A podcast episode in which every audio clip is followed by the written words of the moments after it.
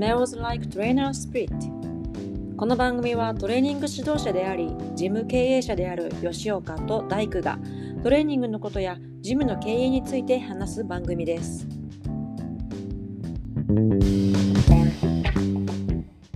えー、前回はちょっと僕に関することが多かったので、今回は大工さんの自己紹介っていうのも含めて、うん、大工さんにまつわる、えー、話で進めていきたいと思います。うん、はい。では、えーと、ざっくりでもいいんですけど、えーと、これまでの簡単な経歴をお願いいたします。はい、はい、ありがとうございます。えー、あの初めましての方もいると思うんですけど、名前は大工よしこと言います。今は職業はトレーニング指導者をしていて、東横線沿いの東白楽というところで エスアンドワイ フィットネスというパーソナルトレーニングジムを経営しています。で、これまでの経歴、はい、それは、まあ、簡単に簡単にって言うとすごい難しい、あの、まあ、簡単にあのこういうところで働いてましたみたいな。いや、はい、働いてました。いや、もう働いてました。仕事の経歴だけでいいですね。仕事の経歴、うん、じゃあ仕事の経歴だけいきますね。プライベートはいいです。うん、えっと仕事、まあえっとそうですね、仕事の経歴、その前になんかその初めて指導をした、はい、仕事じゃなかったんですけど、初めてそうですね、はい、教えたっていう経験が高校いちねん生の時に、はい、高校いちねん生の時にあのクラスで。あのヨガやったんですよ。はあ、ヨガ、はあえーあのはあ、その時っていうのはせんきゅうひゃくきゅうじゅうごねんで、今ヨガっていうとねちょっとヘルシーとか、うん、なんか、ね、いいイメージが多いと思うんですけど、うん、当時はせんきゅうひゃくきゅうじゅうごねん、あのーうん、地下鉄サリン事件があったりとか、はあ、阪神淡路大震災が大変な年だったんですけど、はいはい、いうと今みたいな感じじゃなくてもうすごい怪しいものみたいな、なんかなるほどなんですけど、まあ、よくみんなクラス、今もクラスの、ね、よんじゅうにんぐらいよくついてきてくれたなと思うんですけど、全員、うん、文化祭かなんかでヨガやって、まあ、それが初めてそうやって大勢に対して教えた経験っていうので、まあ、えそれは大工さんがヨガをやりたいって言って、はい、みんなでやろうよって言って自発的にってことですか？なんか先生に振られたとかじゃなくて。あ、いやいや、もう自発的にやってそれがまあ初めてのこう大勢に教えてはい、そんなことある。でまあそっからそういうことちょこちょこやってきて、でまあ仕事に、うんうん、仕事本当にねプロとしてお金もらうようにっていうのは、うんうんうん、一番最初のきっかけはやっぱ養成コースに通って。トレーナーの、えー、と一番最初は一番最初はやっぱそれもヨガだったんですよ。で養成、あ、じゃあ最初ヨガが好きだったんですか？じゃあ今みたいな感じのヨガじゃないですよ。なんかもう本当怪しい感じの怪しい、怪しいものが好きだったんですよ。じゃあそうですね、ちょっとあのバックグラウンド話すと結構やばくあの仕事あのそれ初耳だな。小学生とか中学生の話しちゃうと結構やばいんですけど、いやだってもうこれ高校いちねん生でみんなでヨガやろうぜって言ってるのも早めにやばいですよね。その前の時点で結構私は変人だったんで、なんか他のトレーナーみたいにねこうやっぱこうなんか、まあ、もちろん部活やってたんですけど、部活して怪我して、はい、それがきっかけでトレーナーっていう職業を知ってみたいな感じは全然ないんですよ。まあ、時代も時代なんでやっぱ中部活剣道部剣道部あ剣道部剣道部、はいはい、そう剣道部やって、あと機械体操もちょっとやってたんですけど、はあはあはあ、はい、まあでもそのまあやばいんですよ、やっぱ中学校の時でもやばそうですよね。そうでもあの今回は仕事だなんかちょっとちょっとそこ掘り下げたいな、それやばすぎるな。やばいんですよ、だからまあでも影響はしてるのかなやっぱり。まあでもなんか教えるってことは好きだったわけですかね、人に何か教えるっていうのは。両親がね学先生なんですよ。あ、一緒じゃないですか。え、誰？僕と。僕両親先生なの？両親高校高校の先生だから。嘘、お母さんもお父さんも。お父さんも。やばい。嘘、うちもえっと小中あと教育長とかやってる。今県の教育長とかやってたし、今も市の教育長やってるし。えー、いやもう僕の両親はもうあの。定年で、まあ、まだ教団、教団というか一応教える仕事はなんかやってるんですけど、一応定年はしてますけどね。はいはい、なるほど。いやでもそのそうか、え そ, うなそれで、うんはあはあはあ、でなんだろうね。あ、じゃあどうしましょうね。あの、まあ、これ面白いですね。そんな、そんなのね、放り込んでくると思わなかったんで。そうなんですね。あのやっぱでもそれも影響してますよ。その、まあ、小学校は楽しかったり楽しくなかったりしたんですけど、まあ、中学校めっちゃ楽しくて、うん、中にが今でも人生で一番面白かったんですけどあのー、私がよく描く変な絵あるじゃないですか、猫の。ありますあります、はいはいはい、あれ中学の時に考えてわかめ汁事務所っていう会社作ったんですよね中学生、そうそうそう、うん、でもう中二病的なこと、中二病、そうそうですねで、なんか全部あの生徒会とかもやって、あの運動会とか体育、体育大会とか文化祭とか、はい、全部あの猫で埋め尽くしてみたいな、なんかすごい企画好きであの で,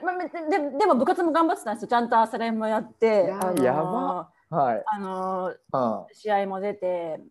はあ、っていう感じだったんですけど、まあ、そういう怪しい中学。いや普通なんかこれあのイメージで申し訳ないんですけど、なんか剣道部とかっていうと、はいはい、まあ言ってもそのクラスの中心人物ではない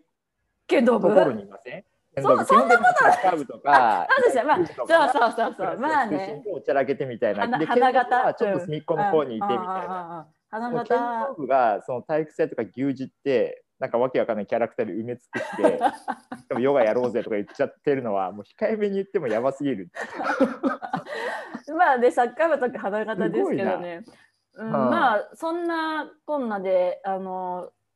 で高校時代なんかはあのルーズソックスが全盛期だったんですけど、まあ、私は染まるもんかと思って、はい、あの、はい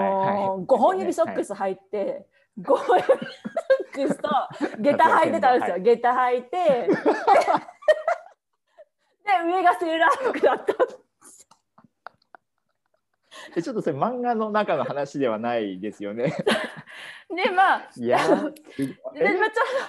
セーラー服だけだったんです。今日ちょっとなんかいろいろ話聞こうと思ったんですけどもここだけで多分時間いっちゃいますねあのちょっと両親が先生だったっていう話と絡めるとですね、はあ、私の時代は、はいはい、トレーナーという職業がもしかしてあったかもしれないですけど、とにかくまあ知らないんですよね、そんなんね知らなくて、うんうん、で、はい、まあ体育、あ や, やっぱり私もそらさんと一緒で、なんだろうな、ご、まあ、私の場合はご教科以外が好きだったんですよね、はい体育と音楽とか、うんうんうん、なんですかね、美術とか、うん、まあ、絵描いてますしねとか な, なんですかね、まあ、そういうのが好きで、うん、で、うんでまあ、両親が先生で、先生だけには絶対になるもんかって思ってて、うん、いやいやいやだったんですよ。だから、だから運動、運動会とかの思い出がうんうんうん、あんまないんですけど、あるのが寂しい思い出しかなくて、そのそんなそんな好き勝手やってた、見に違う、うん、見に見に来てくれなかったんですよね。あのだから自分、そういうこと、はいはい、自分の職場の運動会とかぶっちゃうから見に来てくれ見に来てもらえなくて、まあね、はい、うんうん、で、まあ、やってる時はいいですよ。そうやってなんかあ踊ったりね、なんかなんか競技やってる時はいいんですけど、その、うん、お弁当の時間になると。友達は、うんうんうん、あの家族と一緒に食べちゃうじゃないですか、うんうん、で私一人でいなきゃいけなくて、はいはい、その思い出がすごい強くて、うんうんうん、他のことあんま覚えてなくて、うんうん、でだからもう私は絶対先生なんかなるもんかって思って、はいはいうんうん、それでその思いはだけはずっと強くて、まあ、大学入っても教職とか絶対取らなかったし、はいはいいうので、はい、大学はどういう、あ、そうそうそう、そうですね、大学うん、その前に高校の時に、あのーはい、日本出たいと思ってスペイン行ったんですよ。あ、高校の時ですか、スペイン行ったの。高いちの時に試験受けてスペイン行って、はあはい、でまあそこもそスペインはスペインで、まあ、それだけでいろいろ喋ることはある、まあ、ここ話すともうやばいことになるんで、ね、まあちょっとはしょっていいですか、まあ、はしょってで帰ってき、はい、帰ってきて、はい、でいち学年下に入るんですよね、うん、あいちねんかんじゃスペインに行ってたってことですよね。そうそうそうそう、はい、うん、で今のいちねんって大したことないけど、高校の時のいちねんってめっちゃでかいじゃないですか、はいはい、部活とかもやってたし、はい、あので試合に出れなくなっちゃったんですよね、あの公式戦に。練習試合は出れるけど、あその時も剣道ですか。そう、そうですね、剣道、うんうんうん、公式戦出れなくなっちゃって、うんうんうん、だからまあまあ楽しくやったみたいな、うん、感じでやって、ほんでまあ、えっと、その後大学に入ったんだけども、うん、でも大学最初に入った大学行きたい大学あったんですけど、だからもういちねんほら遅れちゃってるから、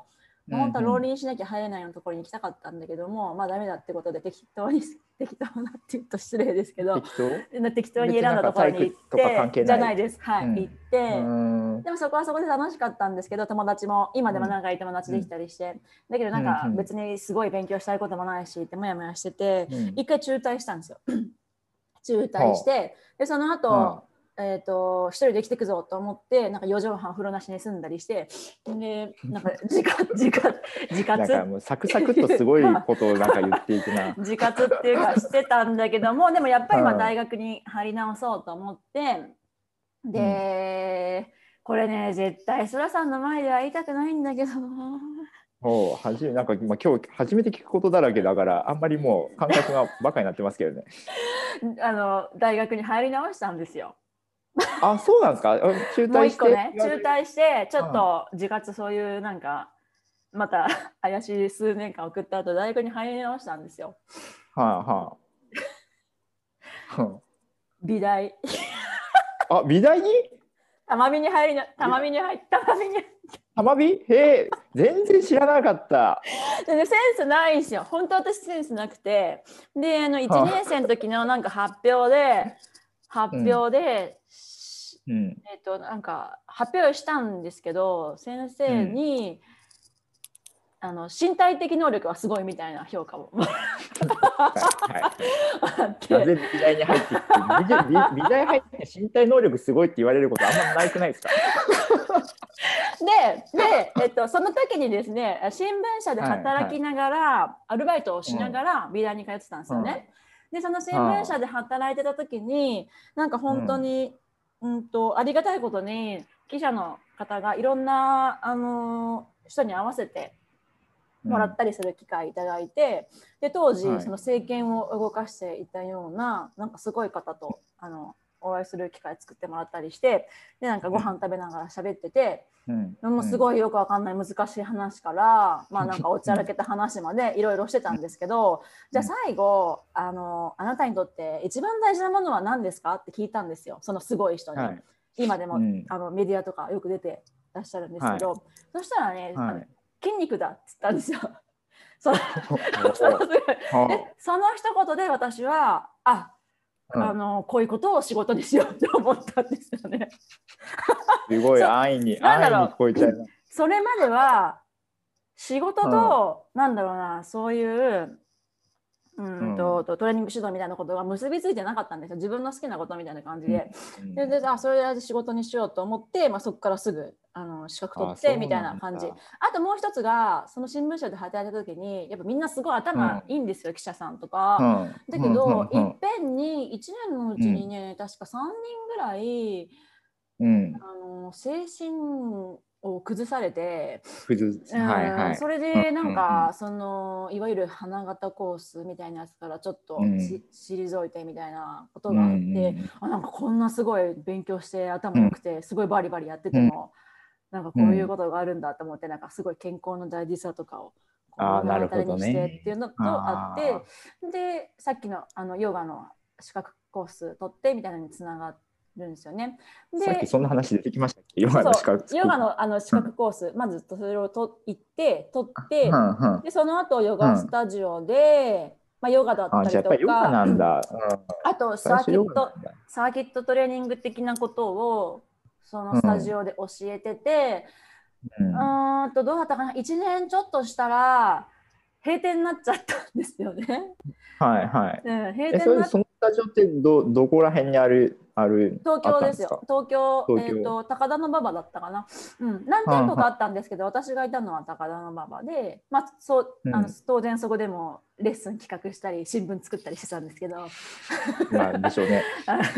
でもまあ閉店ということで、まあ、他店にも誘われたんですけど、なんかそれまだ大学生よねんよねん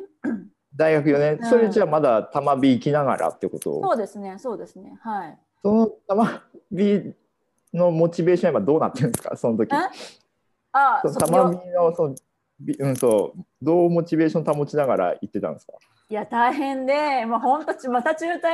今でもよく夢に見るんですけど、本当その時ももう中退しようと思ってて。あ、そうですよね、絶対そうですよね。でもだって全然もう美術に頭ないですよ。そうないないんで、卒論だけ頑張ろうみたいな。あ、卒論じゃないや、卒生、うん、うん、でも本当本当卒業してよかった。今でも夢に見るんですよ、うん、なんか中退しちゃった夢とか、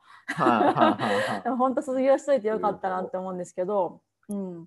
そう、それで、まあ、閉店でどうしますかって言われて、で独立するって言って、うん、いっかいめの独立がそこだったんですよね。でフリーランスのインストラクターとして働き始めたんです。ああ、そうですか、ここで。へえ。そこでいっかいめの独立で、でその時、うん、まあでもここでは箱とか別に構えず、そう構えずフリーランスで独立しようと思ってて、うん、で活動してて、でその時ってほらやっぱクラス持ってたんで、クラス終わった後とか、うん、生徒さんからなんか個別にやっぱ絶対聞かれるじゃないですか。私はこういう、うん、こういうな腰がどうのこうのでどうしたらいいですかとか。でまあグループだったんで当然そこにクラス中は答えられないし、で知識としてもそんなになかったから、なんかもっと勉強したいなと思って、うん、今度はあのトレーナーになるための勉強をそこで始めたっていう感じなんですよね。うん、でその時ヨガ、ヨガからね、うん、それで同時にあの丸の内にジム作りな作りたいって思ってて、その時東京の丸の内に。そうそう、丸の内に。なんで丸の内なんですか。ああ、なんでだったんだろう。とにかくその時からずっと中学生時代から早起きだったんで、うん、なんか朝だけでもいいからそういうトレーニングとかがっつりする施設を作りたくて、うん、丸の内なんでだったんだろうな。いやでもこれ丸の内なんか僕もよくわかんないんですけど、うん、丸の内に憧れた時期があるんですよ。うん、何なんですかねあれね。丸の内でその本当に働きたいとかってな、なんか、うん、まあね、都心ですからいい空気流れてますよ。うん、でなんか、うん、物件探しじゃないけど、なんかそういうふうにアンテナ立ててた時にちょうど丸の内にジムがオープンするからトレーナー募集みたいなやつがあったんですよ、個人でね。でそれが、あのー、その後働くことになる会社だったんですけど、でオープニングでその立ち上げの準備から入って。うん、そうですね。なるほど。僕が知ってる大工さんの経歴、うん、そっからですね。うん、そっからですね。そっから、うんうん、えっともう全部そう、えー、最初の女性のトレーナーとしてそこで、はいはい、やって、まあ、よねんかんむちゃくちゃ働いたっていう感じ、うん、あ、ここよねんかんか、うん、なるほど、うん、本当そこそ、もうそのトレーナーをそこでやる時点で、うん、なんか今までそこまでは自分の、ね、なんか好きなこととか趣味とかいろいろあったんですけど、もうトレーナーになる、うん、あの本格的になるって決めた時点で、うん、もう全部ね趣味とか全部捨てて、もう本当人の体に関わる仕事するんだからと思って、うん、ずっと仕事に捧げてましたね、すべてを、うん、激しいよねんでした。うん、はあ、うんそっか、そこに至るまでが僕全然知らなかったんであんまり話してこなかったですもんね。やばいです、ね、だから今日初めて聞いて、とてもそらさんの前で美大とか言えないからね。いやなんでなんですか。いや僕逆に僕は逆にその体育の高校で体育のその前回話した大学に行くか、うん、ちょっと美術の道も迷ってたんですよ。えーあ本当に。で僕は家計的には多分そっちの方が当たってるんですよ、美術の方が。美術の先生だったんですか。そう、あの昔からその絵描くのが多少うまかったりとか、なんか小学校の時とかなんか飾ってもらったりとか、えー、そういうのとか、あとはその親戚でそういう仕事をしている人がいたりとか、えー、いうのもあって、多分そっちの方が血の流れ的には合ってるんですけど、僕はなんかその当時はそうじゃなくて、あのやっぱり体育の方に興味があったんでそっち行ったんですけど、いまだになんかその美術の方に行ってたらどうなってたんだろうなとか、えー、うん、っていうのは思いますね。そうなんだ、うん、大工さん そ, それで美術行ってあ完全に才能がないなって思いました。いや全然知らなかったなこれ。親の言うこととかやっぱ聞かないんで、うんうん、当時ってね反対されると行きたくなるみたいな。いやしかもなんかそんだけ幼い時からその ヨ, ヨガに結構関係してきたあでも今今全くゼロゼロゼロ今ゼロゼロですね。そういう感じはないですからね。じゅうねん以上やってないですね。うんうんうんうん。そっか、じゃあこのあのとりあえず独立してでその丸の内にちょっとジムができるっていう話でそこにえっと入ってよねんかん働いて、でそっからそっから今今のイスラム。あでもまあうんそうですね、よねんかん働く中でもいろいろあって。えっと、それこそ朝の丸の内朝大学の講師やらせてもらったりとか、うん、朝大学ね、はいはい、ありましたね。あとその自衛隊行ったりとかえ何ですって自衛隊トレーニング取材さらっとさらっとえそれ自衛自衛隊行ったのってその丸の内違います関係ないですか。働いてた後時期は最中ですけど、うん、なんか個人的に、うん、あのー個人的にやってました休みの日とかに、うん、そんななんかそんな片手間でできるようなことなんですか。いやそんな片手間ではできないですけど働きながら行ってたっていうこと。はいそうですね。あと企業、うん、いろんなとこ出張したりとかして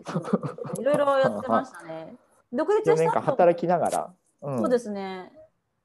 でうんであそう辞めるきっかけは妊娠ですよね、うん、あその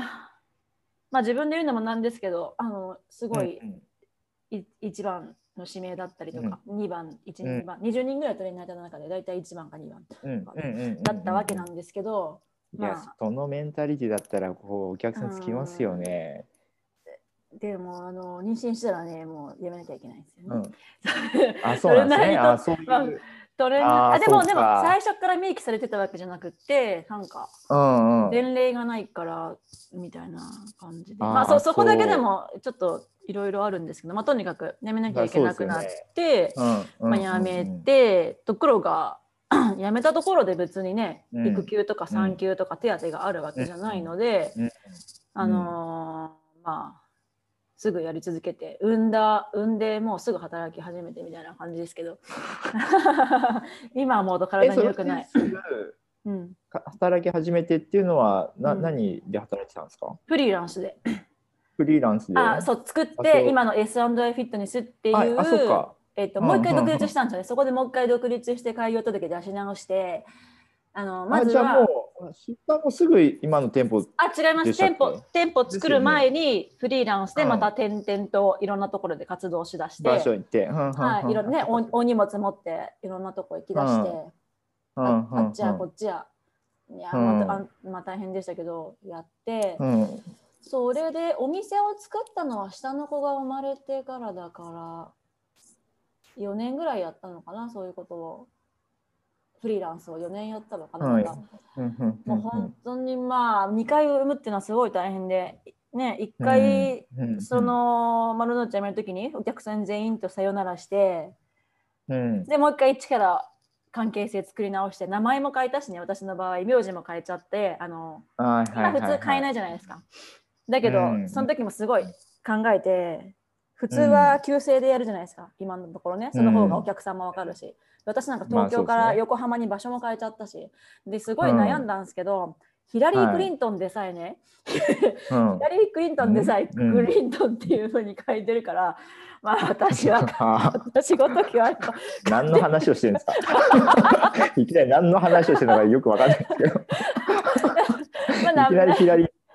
その名字あの変えたんですよね夫の名字にして、はいはいうんうん、でもまあそうそうそうそれでもう一人産んでもう一人産む時は、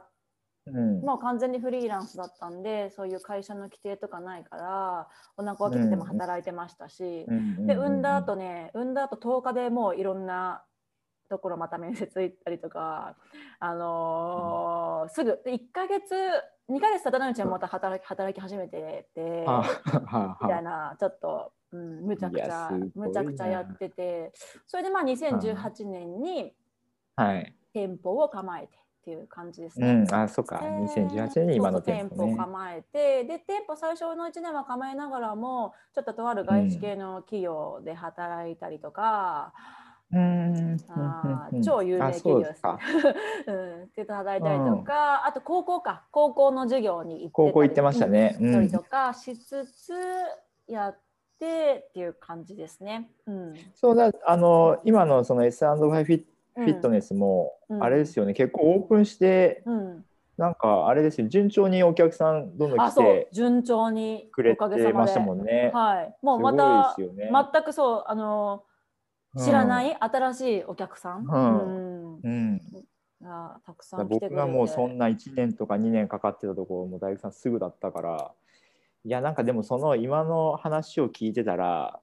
なんとなくそうなるのも分かる気がしますけどねなんかそういうの持ってんだろうなっていう負けず嫌いなんですよねいや負けず嫌いに済まされるんですかねこれはなるほど。あ、そうだ。うん、あれかクロスフィットの話そうですねで、まあ、大工さんを語る上ではクロスフィット外せないと思うんですけどクロスフィットの出会いってどんなもんだったんですかねはいクロスフィットの出会いはですねにせんきゅうねんです、うん、にせんきゅうねんそのまあ丸の内で働いてる時結構外国人のお客様も多かったんであの英語喋らなきゃいけないなと思って、うんうん、あの英語のマンツーマンの英会話教室に行っててで、うん、そこでほらあの職業は何だとかねあの自己紹介とかするじゃないですか先生とでその中で、まあはいはい、私がトレーナーだって言ったらじゃあクロスフィット知ってるかって言って、うん、いや知らないって言ってああもう絶対見た方がいいとか言ってで家に帰ってにせんきゅうねんとかですけど、うん、クロスフィットってあの検索したらすっごい YouTube が出てきたんですよあの一本の YouTube なんですけど、うん、めちゃくちゃもうすもう本当にもう大興奮みたいな YouTube 出てきてあそれでもあの僕に送ってくれた時ありますよねあの これ、これを見て興奮したっていうので、うん、多分僕も見ましたそれ What is CrossFit ってやったんですけどよく、うん、あの今ボックスが自分たちのホームページに出してる、うん、What is CrossFit っていうやつじゃないやつなんですけど、うん、もう僕あれ初めて見ましたねでもあれ見た時にね、うん、もう一晩中眠れなくて、うん、興奮しちゃって眠れなくて次の日もう、ね、寝ずに仕事行ったっていう思い出があるんですけど、うん、まあだってにせんきゅうねんってクロスフィット日本では全然まだまだ一般的ないですよ、うん、多分僕もこの当時聞いたことはなかったと思いますし、うんうんはい、いつぐらいかなクロスフィットっていうのをなんか、うん、多分あやさんがいろいろメディアで出始めてから、うんじゅうさんねんじゅうよねんとかじゃないですかね、うんうん、そうですよねそう、まあ、しかもそこの頃のフィットネスクラブってやっぱりなんだろうなガンガン鍛えるっていうよりかはやっぱりお客さんの層もちょっと高齢の方が多かったりとか、うん、なんかそういうイメージじゃなかったですかなんかだから僕もパーソナルで行った時やっぱりなんかもう膝痛い腰痛いとか、 なんかそっち系のニーズがめちゃめちゃ多くてああ本当ですか、うんうんだよりだからそのクロスフィット見た時に結構衝撃は受けますよね全然違うみたいなこんなやんのみたいなそうでにせんきゅうねんに知ったんですけどまあすごいやっぱずっと働いてたんでなんかとてもなんかジム行く時間とか別のジム行く時間とかその時にせんきゅうねんって日本でどこあったんですか、うん、クロスフィットのジムって日本で多分みっつぐらいあったと思うんですけど都内にはねあの、うん、今 の, あの大会目とかハート&ビディはまだできる前ですよ、うん、できる前ですそうですよね、うん、そう力はあったと思うんですけどねで本当に いち,に 店舗くらいってことですよねうん札幌と口からとあと沖縄かな沖縄はあったんじゃないかなと思うんですけど、うんうんうん、でえっとなんだかんだで月日が経ってってにせんじゅうにねんの年末にあの大会出ないかって、うん、誘われたんですよリーボックの方にね誘ってもらってでいきなりにせんじゅうさんねんの大会に出たんですよオープンっていうあの毎年クロスフィットをやってるオープンっていうえ次はクロスフィットのトレーニングやってたんですかいややってなかったですよねやってなくていきなりオープン出るんですか出ちゃったんですよ、まあ、自己流っていうかででまあなんとなくそのリーボックの人と、うん、いやチームチーム戦だったんで、はいはい、ろくにんかなろくにんのチームででまあなんかみんなでちょっと、うん、当時ね誰も別に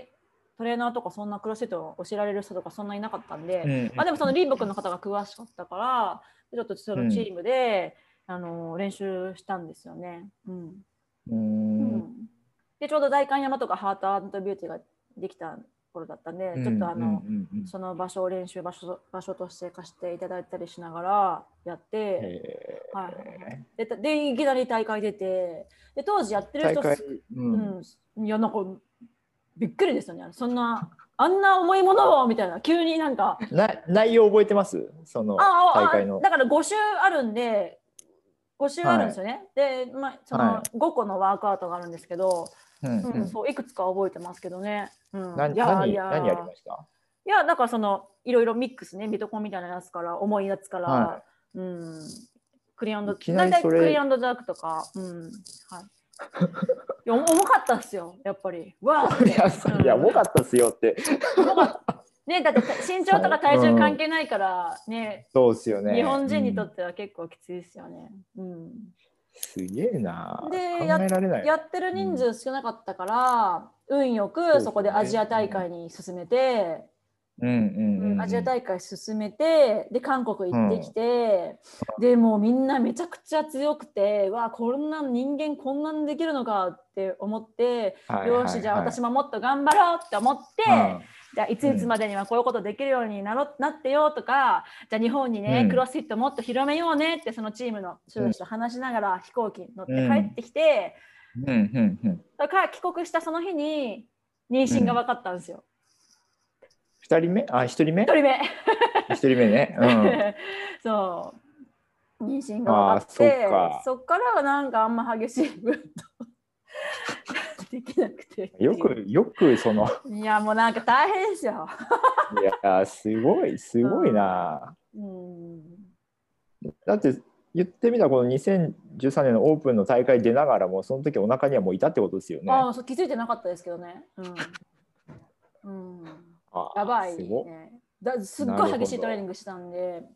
まあ、よくね、うん、生きてたと思いますよね、うんうん、はあえそっから、えー、とカムイできたのっていつそれはにせんじゅうさんねんまえ、うん、さんねんまえかよねんまえこの間よんしゅうねんだったんでじゅうななねんぐらいじゃないですか。じゅうななねんああ、うん、そっかあにせんじゅうにねんにそっかじゃあ僕は本当に最初の店舗開く時と同じくらいのタイミングですね。その時に大工さんはだからクロスフィットにのめり込みつつあったわけですねはあ、そうなんだ。まあざっくりざっくりとっていうかもうなんか予想外のことがいっぱい出てきて、うん、まだ話してないこといっぱいありますけどね、うんうんまあ、そうなんでしょうけどちょっとなんかお腹いっぱいな、ね、お腹いっぱいですよ、うん、夫にはじゅうねん以上はんおじゅうねん反対されてるじゅうねん反対されてるけどめげずに続ける、うん、クロスフィットな反対されてる理由は何なんですか？あやっぱりほら危ないあの、うんもともとアメリカじゃないですか、うん、でうちの夫ずっとアメリカだから、はい、初期のクロスフィットとかしてて初期のクロスフィットって結構もうガッチャンガッチャンなんかこうもう体に悪いみたいな、うん、あまあまだ確立されてない、うん、そうそう確立されてない頃って、ね、やっぱ、うん、あの純粋なトレーナーにとってはなんか、うんね、そうですね、うん、やっぱりあんまり良くないものみたいに思われてるから今でもね反対されてますけどそこはめげずに、うん、まあやり方次第ですよね。そうでもねやり方次第ですから、うんうん、だいぶいろいろ確立されてきてね、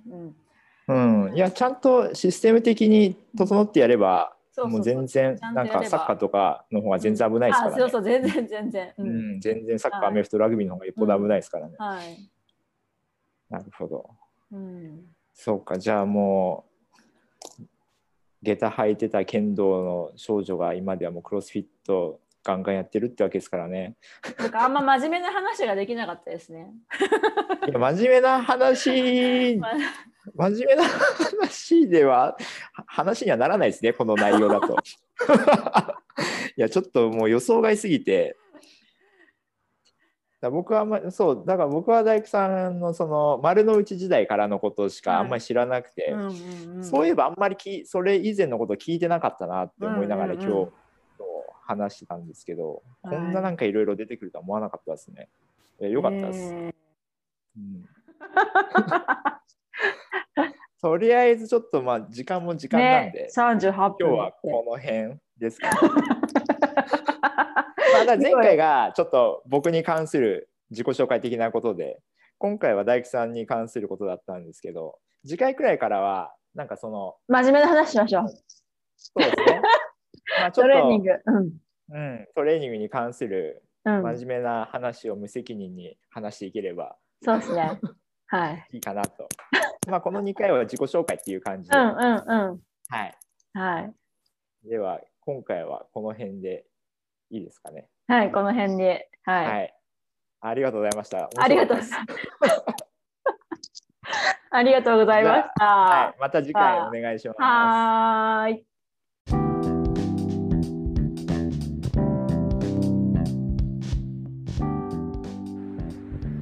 はい、皆さんいかがだったでしょうか。ジム経営したいなとかトレーナーになりたいなという人の参考になれば幸いです。なるかな。